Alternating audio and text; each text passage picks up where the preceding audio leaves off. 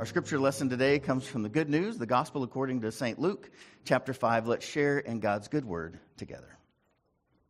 One day, while he was teaching, Pharisees and teachers of the law were sitting nearby, and the power of the Lord was with him to heal. Just then, some men came carrying a paralyzed man on a bed. They were trying to bring him in and lay him before Jesus. But finding no way to bring him in because of the crowd, they went up on the roof and let him down with his bed through the tiles into the middle of the crowd in front of Jesus. This is the word of the Lord. Thanks be to God. Amen. You may be seated. Welcome, everybody, and welcome to those of you online. My name's Pastor Mark, I'm founding pastor here. We're so glad to see you, have you with us this day. And so, let me ask you a question. That's, a, that's an interesting text, isn't it? Why would a group of men pick up and carry a paralyzed man across town, break into a home through the roof, and lower him by ropes before Jesus? Why would they do that? One word hope. None of that happens without hope. His friends had more hope than he had. They had more faith in what would happen than he had. And it was their faith that brought him life. And your faith can bring life to someone else. I love the way Leonard Sweet puts it. He says, Life falls into place when Jesus gets first place. Will you say that with me? Life falls into place when Jesus gets first place. Today we're talking about the hope of courage the hope of courage. We are in a sermon series uh, about courage, how to live a brave life. And so we, we started about four weeks ago now. On week one, we learned that courage is not the absence of fear, it is the right ordering of fear. Uh, I learned this in my moral theology class um, all the way back in the 90s, and I remember uh, really having my mind sort of blown about what bravery and courage was. And, and so, so often you, you sort of see these things like Braveheart, and you know, you just go up against all odds, and no matter what's going on, you're brave. And uh, the folks of wisdom over the centuries said, no, no, no, no. Courage is the right ordering of fear. If you just go out and do something crazy and it's not good, that's not brave, it's evil. We want to be people who bring life, not take away from it. So, one of the ways that helps us have courage, we learned in week one, is clarity. Clarity helps courage rise. So, clarity on what God is asking us to do empowers God, empowers God to give us courage and for that to rise to the top in our life. So, clarity. And clarity helps us know if we know what we're about, we also have to know what we're not about. And so, here at Acts 2, we have three core values. The first is to welcome all, the second is to love authentically, and the third is to let your light shine. We, we talk about those all the time around here. So we're very clear on what our core values are. And of course, this is modeled beautifully by Jesus. Jesus, when he comes out of the wilderness, uh, goes to the synagogue and he says this The Spirit of the Lord is upon me because he has anointed me to bring good news to the poor. Good news to the poor. That's what Jesus is about. And he has sent me to proclaim release to the captives, recovery of sight to the blind, and to let the oppressed go free. To proclaim the year of the Lord's favor. And he rolls up the scroll and he sits down. He's ready to teach about what his life is about. He's very clear that he was good news to the poor. In the circles we, we run in, I've, I've heard it said like this if it's not good news to the poor, it's not good news. Because we are good news to the poor. That's what Jesus is about. I love the way Archbishop Desmond Tutu uh, put it. He says every church should be able to get a letter of recommendation from the poor in their community. Amen? Right? It should be very clear. This is one of the litmus tests of, of whether your church is following the core mission of Jesus. Are we, Acts 2 United Methodist Church, good news to the poor in our community? I certainly hope so. I would think so. Uh, with the resources we pour into Edmond Mobile Meals and the Hope Center and the Regional Food Bank and, uh, and, and healing and um, ministries to the poor, both here in town and around the world. It, are we good news to the poor? It's a very, very important question. So that was week one. There's a lot in week one. Week two is this conviction. Pastor Brandon talked to us about conviction, and conviction assures us the price we pay is worth it.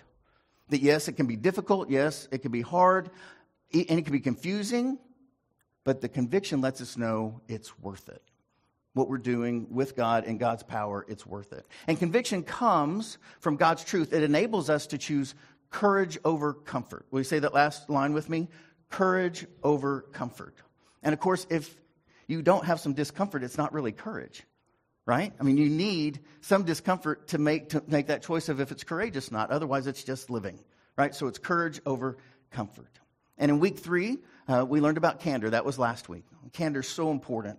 It's something that we're losing in our culture all the time. How do you have a frank, difficult conversation that's productive?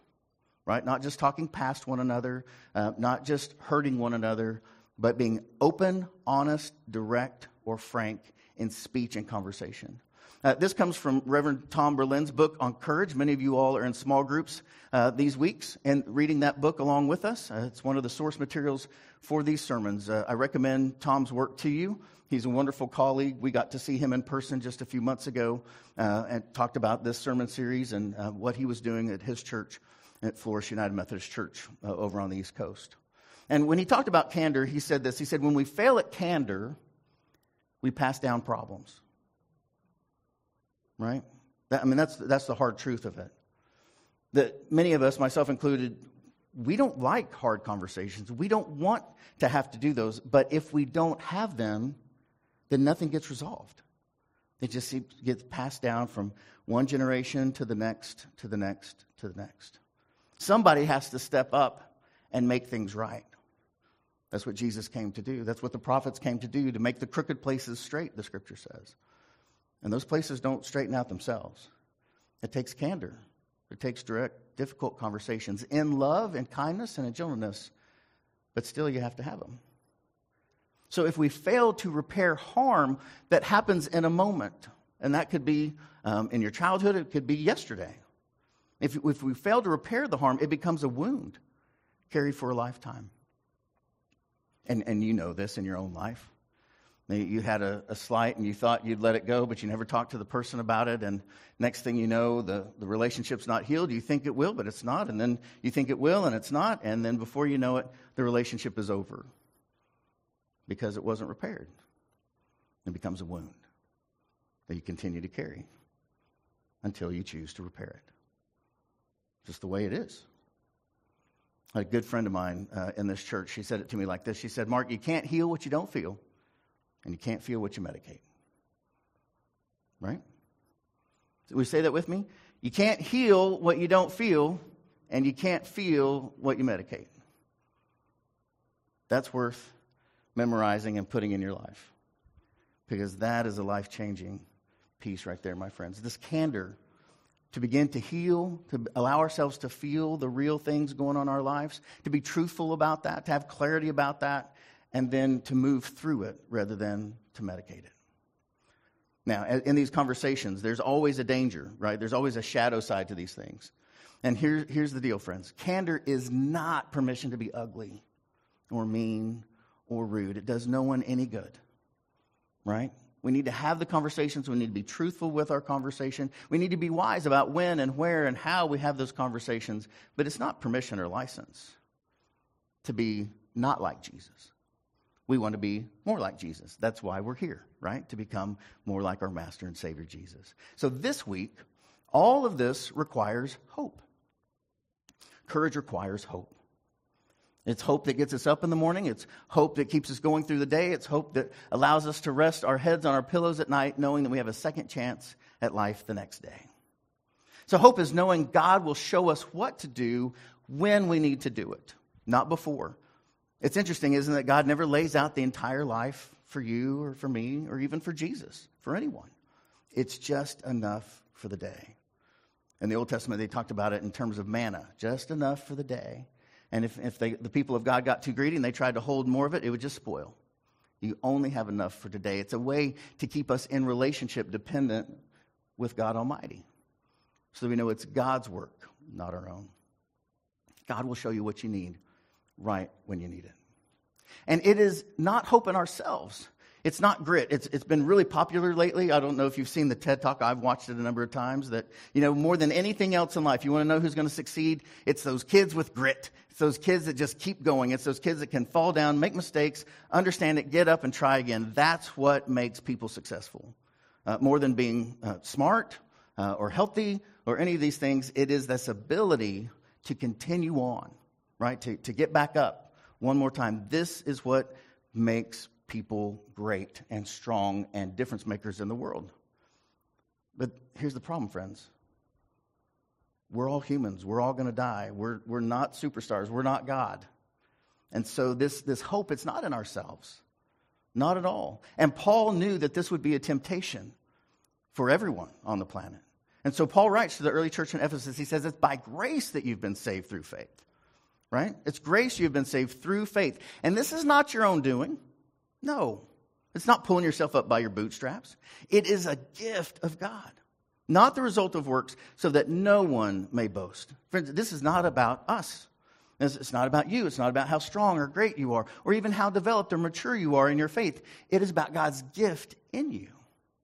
And then Paul continues, he says, For we are what God has made us, created in Christ Jesus for good works.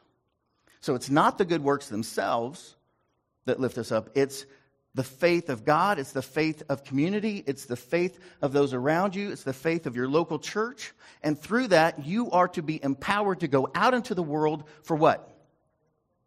Good works. That's why you're here. Did you know that? That you're actually here in training to be able to go out there for good works.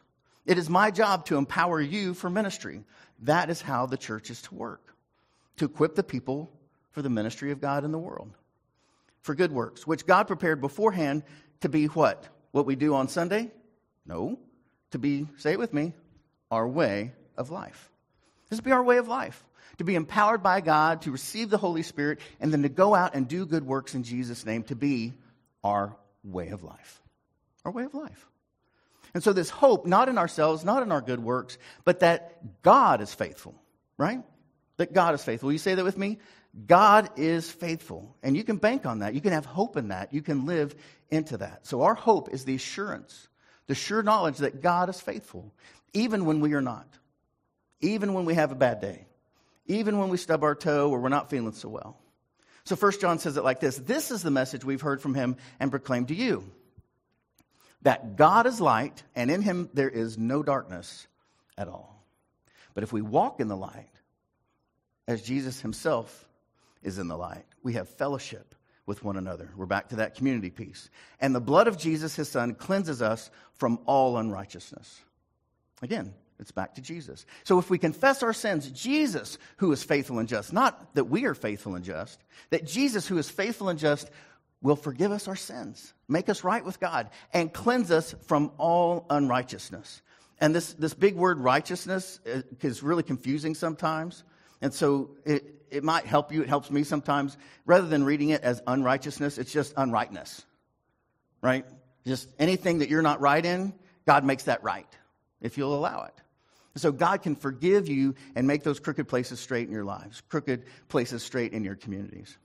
Tom Berlin puts it this way He says, Hope is the capacity to carry the expectation of the fulfillment of a task while working diligently and waiting patiently for an outcome that is in keeping with God's goodness, righteousness, and justice. How good are you at waiting patiently? It's a sort of a lost skill these days waiting patiently. But there's a difference in our waiting. If we wait with hope, it can change the world, change your life. And there's a big difference, friends, between a hope and a wish. Hope is not a wish, right? I can wish that it snows in about an hour. That's not going to happen. Right? Doesn't snow in Oklahoma when it's 60 degrees or, or whatever it's going to be today. Right? That, that's just a wish. But there are things I can hope in because I know the way God works. I know what I've seen God do in the past, and I can trust that God is faithful to do those same sorts of things again, even if I don't know the exact way it's going to turn out, the exact result. I can know the direction, but not the result. So, those of you who know me well know that I am a nut about spring flowers. I love it. As a spiritual discipline, I plant little ugly bulbs every October, early November, and if I'm not careful, early December, right? And I put them in the ground. And I put them in the ground, and I put them in the ground, and I don't know whether they're going to come up. I think they will. I hope they will. And I do the things that I have to do to ensure that that will happen dirt, water, light, fertilizer, and the right kind of bulbs. And you know what happened about, mm, about 10 days ago? I got some shoots. I got some shoots. They're coming up. You know what those are? Daffodils. Aren't they lovely? That's the other thing about hope. God starts to do something, you're like, that's not what I had in mind. And God's like, hold on. Hope with me. Wait with me. I'm doing something. And can you believe that that ugly little bulb that sat in my garage for months before I put it in the ground becomes a little shoot? And you know what my experience has been? Nothing's bloomed this year, of course, because that's not going to happen until, you know, March, April, May. Some of these little guys, they look like that. Right? The sun comes behind them and they just glow beautifully, and, and others of them look, look like that. And it's just this sort of this pristine, beautiful, you know, white flower. And some of them look like that. Those are doubles. Those are some of my favorite. Like you never know. Sometimes they just get snuck in the bag and boop, you know, you, you, oh, there's one of those. That's really cool. Or and sometimes you even have like things you didn't even expect, like peach and white. They just they just come up. And yes, these are all my daffodils, right? And if you do it just right, all this can come together in a beautiful bouquet of what God's doing in your life. But you have to plant them first. You have to buy them first. You have to put them in the ground. You have to give them water and light. The love doesn't hurt.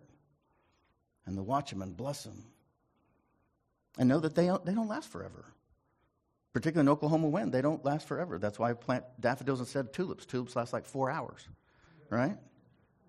But you don't know what God's going to do, but you know sort of what God is going towards what God's doing, what God looks like, even though you don't get to choose exactly what comes out of the ground. That's up to God.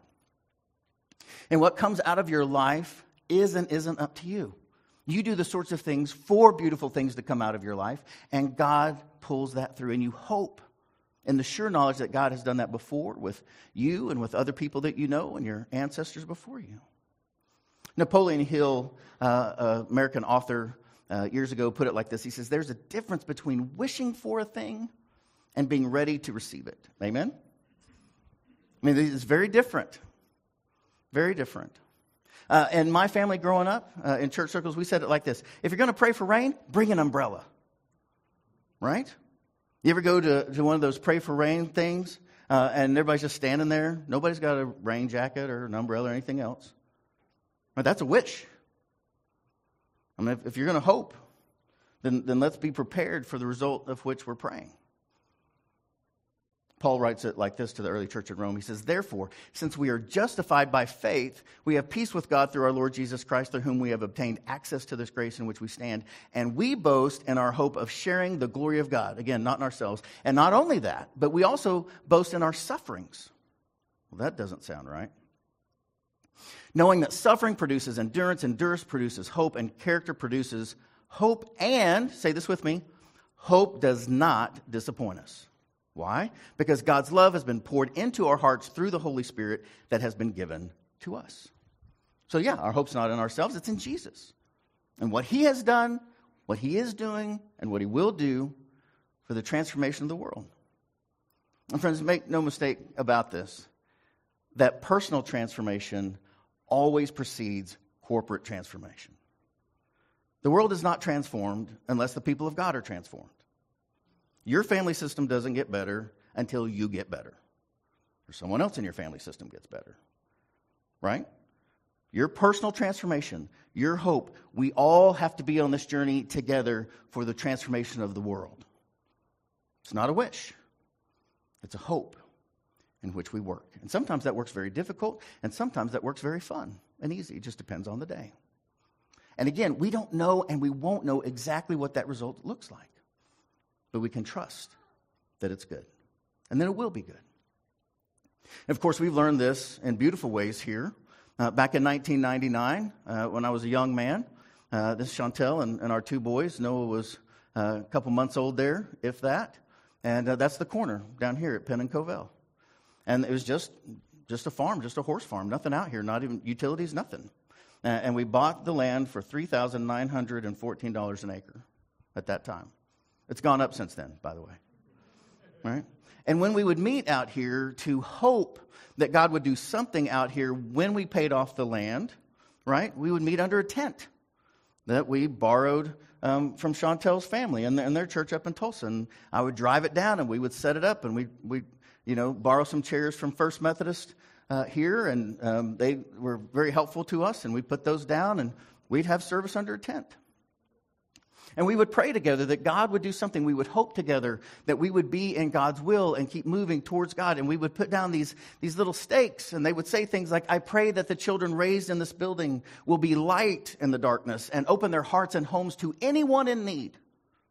Now that's a vision. That the people of our church, the children of our church, will come to know Christ so we can be light in the darkness. Let our light shine and open our hearts to anyone who has need. And not only our hearts, but our homes to make it real.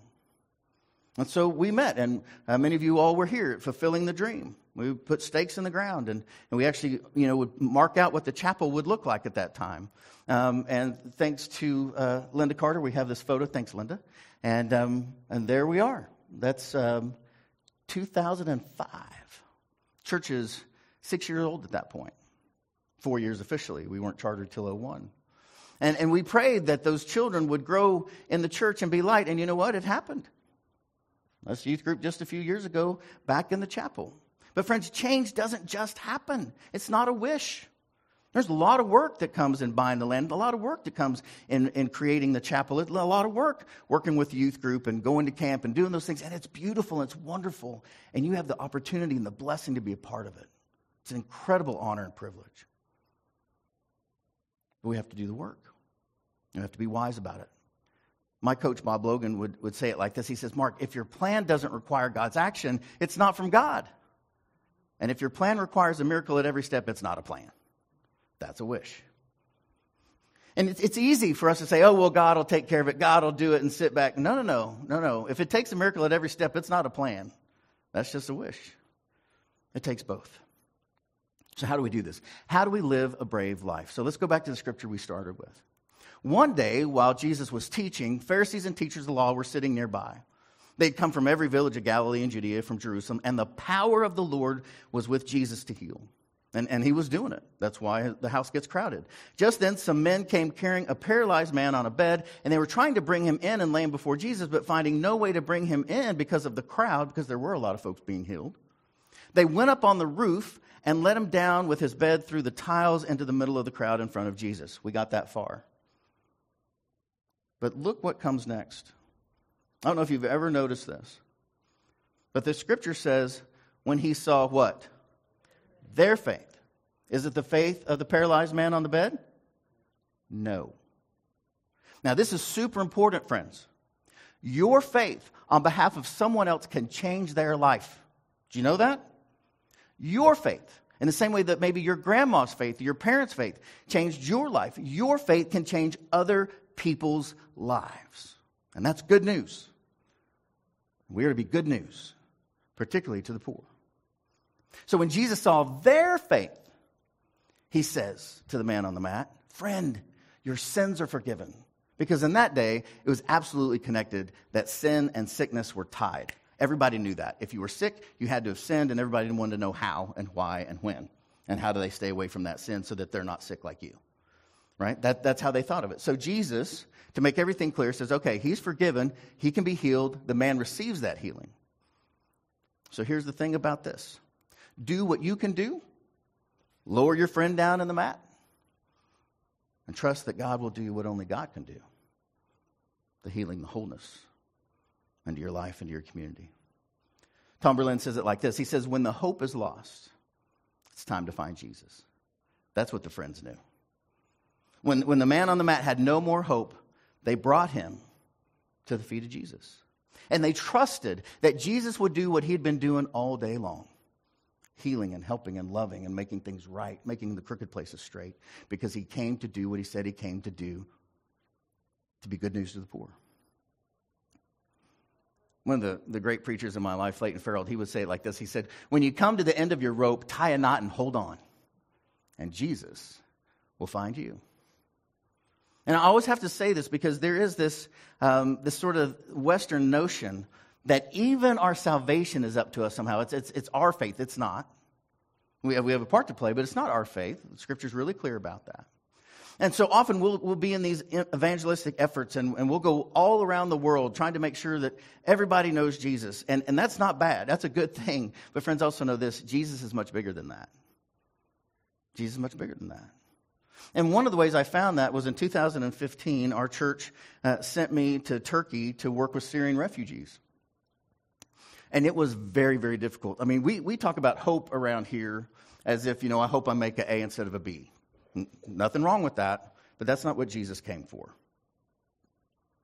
Right? I mean, we got we to get this right. Jesus came to an oppressed people who'd been overrun by a foreign government, and they had no hope.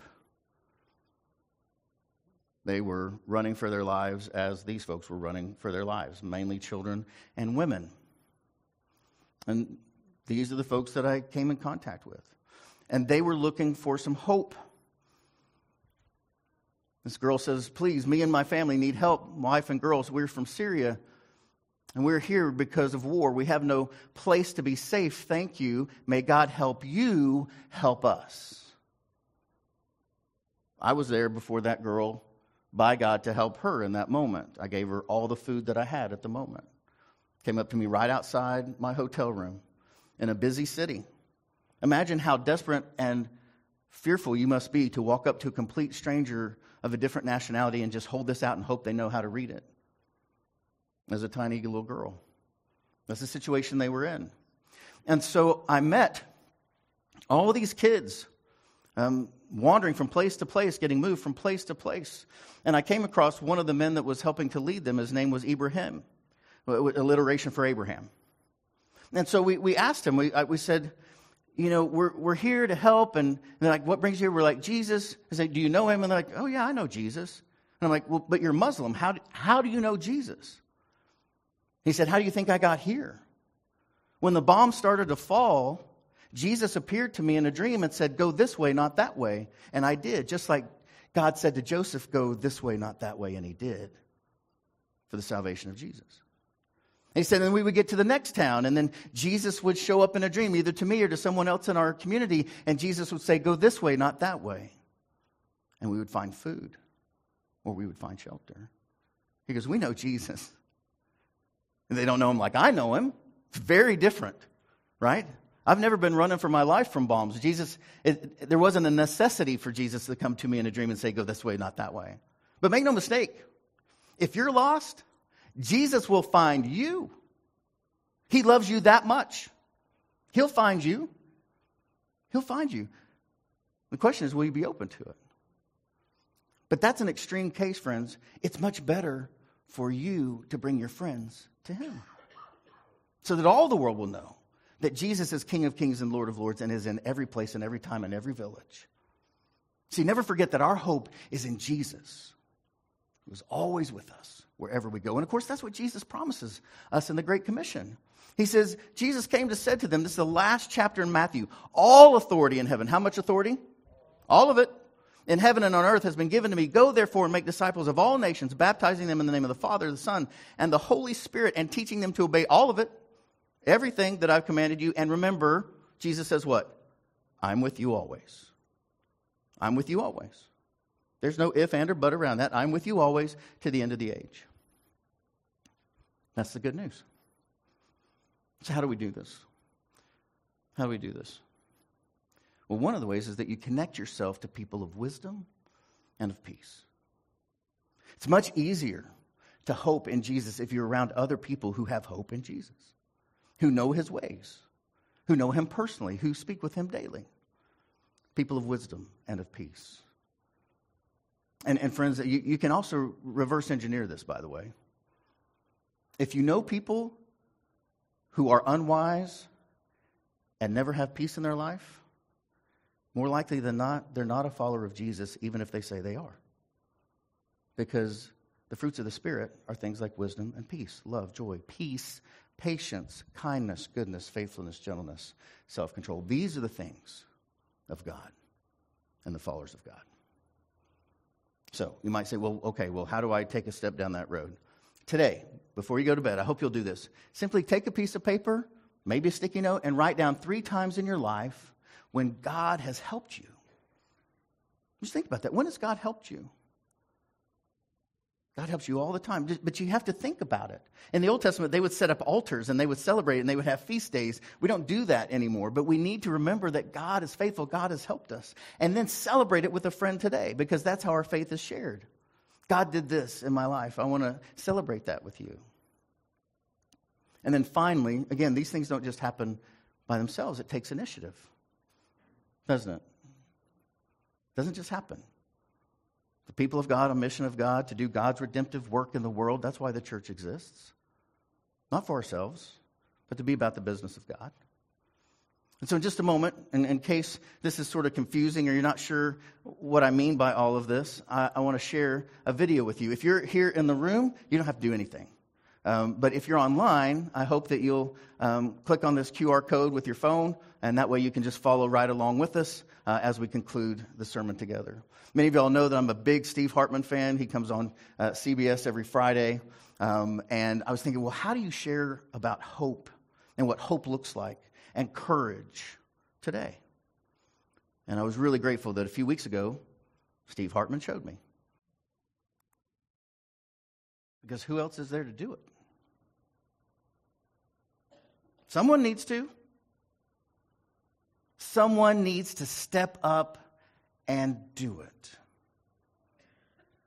In your home, in your life, in this church, in your community, in our state, and in your nation, and in the world. Because who else is there to do it?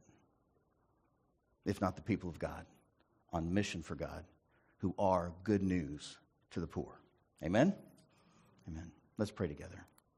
Our Father, who art in heaven, hallowed be thy name. Thy kingdom come, thy will be done on earth as it is in heaven. Give us this day our daily bread, and forgive us our trespasses as we forgive those who trespass against us. And lead us not into temptation, but deliver us from evil. For thine is the kingdom, and the power, and the glory forever. Amen.